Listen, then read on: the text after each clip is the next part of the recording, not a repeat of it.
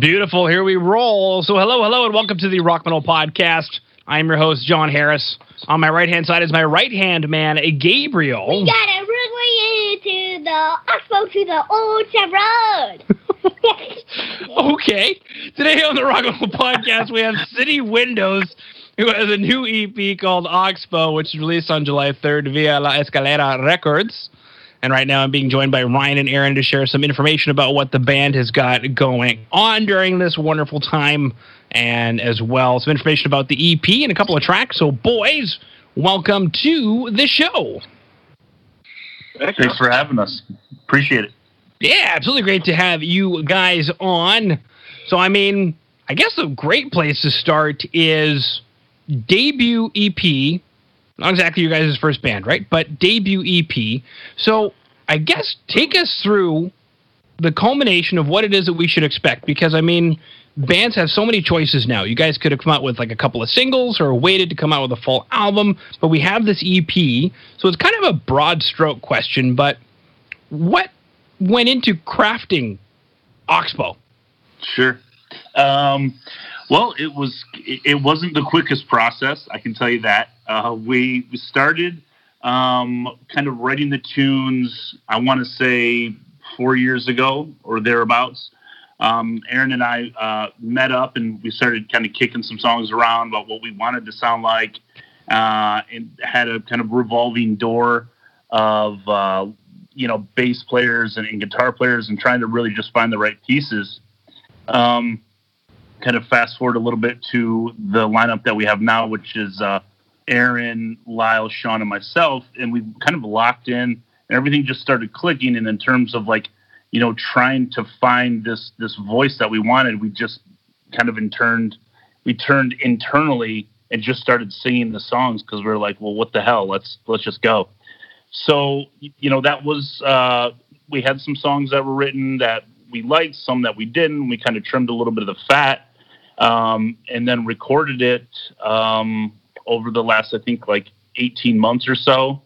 And, uh, you know, like we did the music first, and then there was, you know, kind of waited a little bit to do the vocals, recorded the vocals last summer.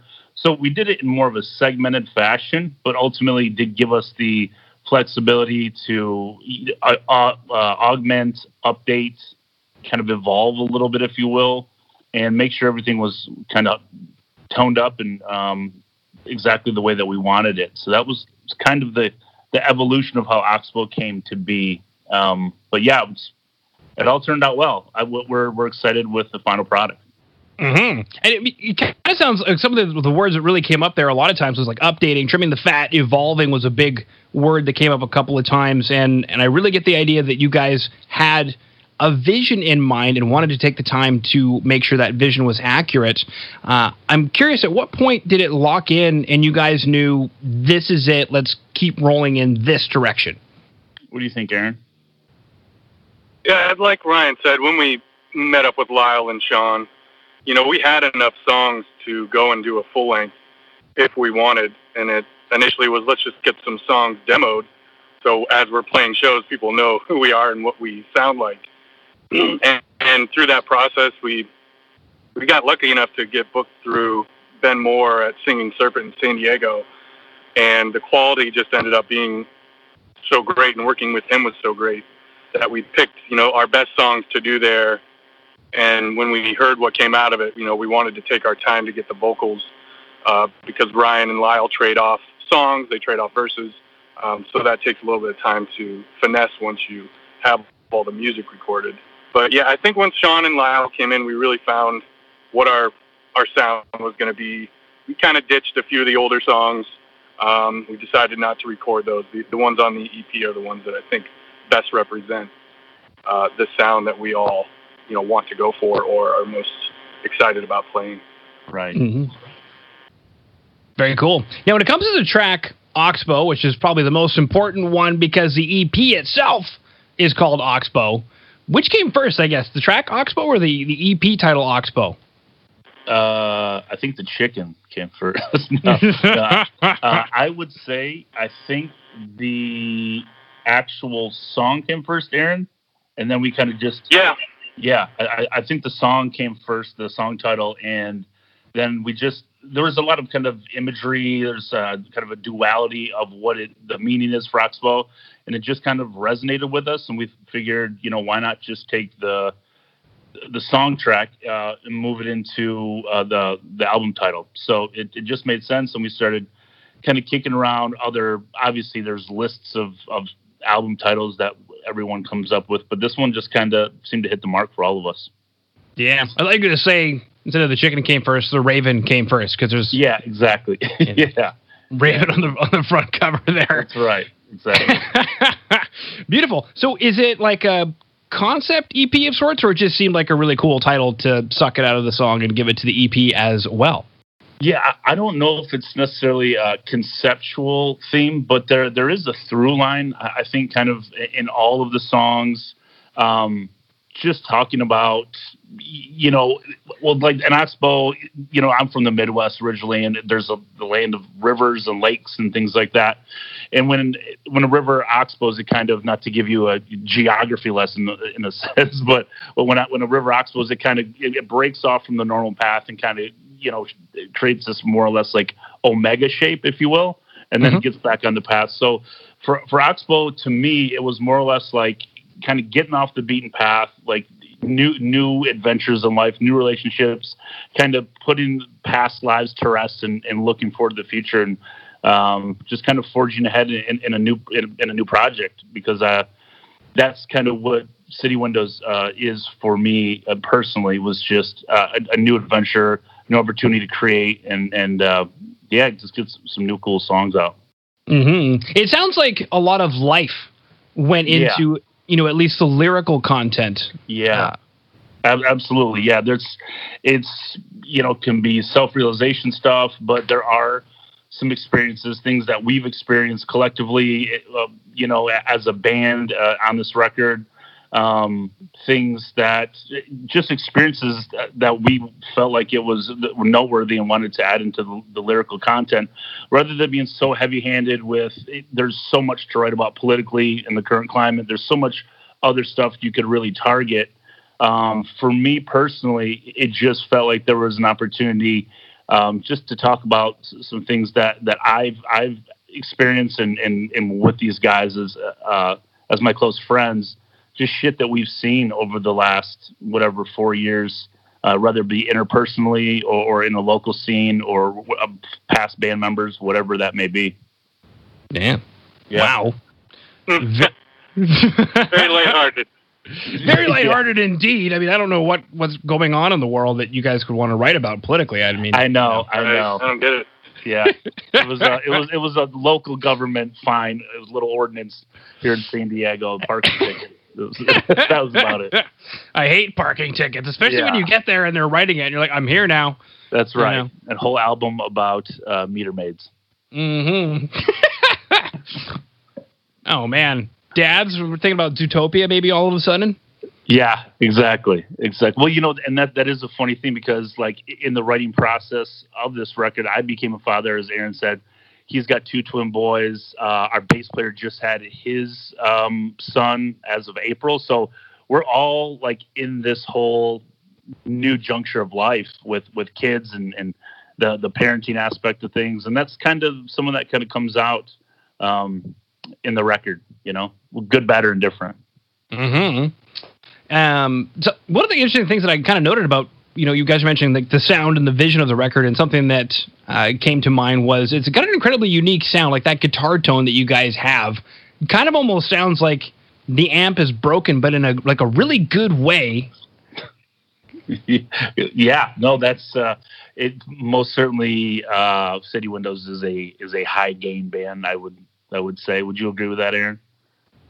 Yeah, that's Ryan turning his uh, Vox up to 11, making that thing just break up all over the place, which is awesome. I love it. Yeah, yeah. Yeah, I was terribly curious because, you know, it's, I can't remember what it was in the write up that it, it sums, you know, everybody's got to try and have a genre or whatever, or melodic punk rock with a hint of rock and roll. And it was, I don't know how I would categorize it. It's a very unique thing. It's a great sound that you guys have, and and I guess maybe as a guitar player, I was kind of drawn to what in the world is that guitar tone because that is killer.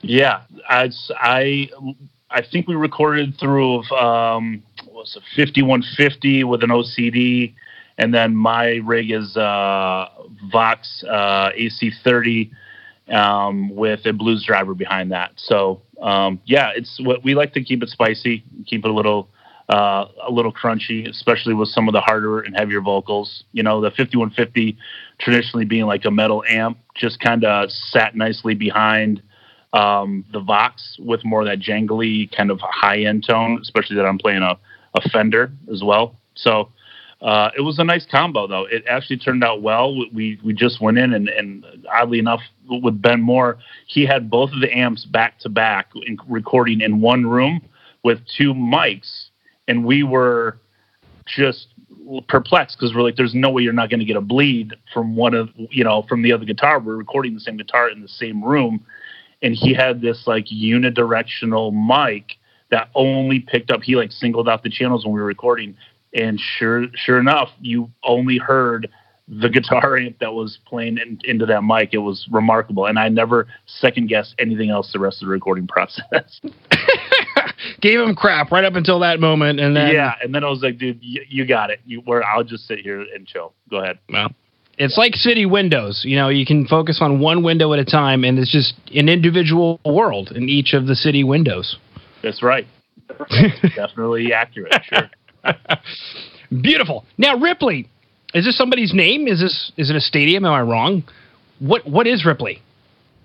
Uh, Ripley is just a song title.